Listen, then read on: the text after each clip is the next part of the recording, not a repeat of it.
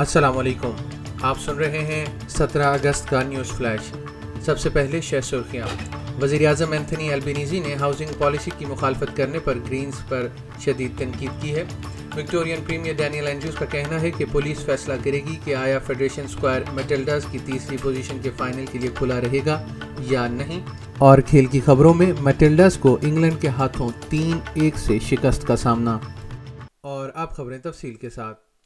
وزیر اعظم Anthony Albanese نے گرین پارٹی پر الزام عائد کیا ہے کہ وہ اپنے سوشل میڈیا اکاؤنٹس پر فالوورز بڑھانے اور میمز کے لیے مزید مٹیریل فراہم کرنے کے لیے دستخط شدہ ہاؤسنگ پالیسی کی مخالفت کر رہے ہیں۔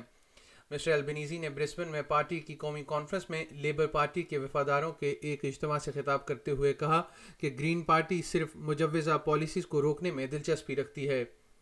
گرین پارٹی نے کرایہ داروں کی حمایت کرنے کا عہد کیا ہے جن کے بارے میں اس جماعت کا کہنا ہے کہ منصوبہ بند اصلاحات کے باوجود وفاقی، ریاستی اور علاقائی حکومتوں نے انہیں پیچھے چھوڑ دیا ہے۔ وکٹورین پریمیئر ڈینیل اینڈریوز کا کہنا ہے کہ فیڈریشن سکوائر پر آتش بازی کا استعمال کرنے والے کسی بھی شخص پر شدید قانونی چارہ جوئی کی جائے گی اور وکٹوریا پولیس اس بات کا جائزہ لے گی کہ آیا ہفتے کی رات کی سکریننگ کی میزبانی کرنا محفوظ ہے یا نہیں۔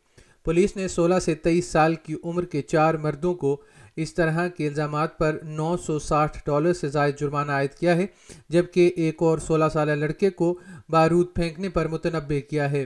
تفتیش کار فیڈریشن سکوائر پر شولوں کے یا فائر ورکس کے استعمال کی تحقیقات کر رہے ہیں اور سی سی ٹی وی فوٹیج حاصل کر لی ہے۔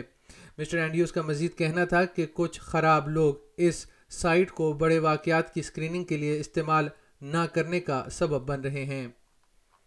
اور کھیل کی خبروں میں ایک سنسنی خیز سیمی فائنل میں مٹلڈاز کو انگلینڈ نے تین ایک سے شکست دے دی۔ اب مٹلڈاز تیسری پوزیشن کا میچ ہفتے کے روز سن کاپ سٹیڈیم کوئنزلینڈ میں کھیلیں گی۔ اس کے ساتھ ہی آج کا نیوز فلیش ختم ہوا۔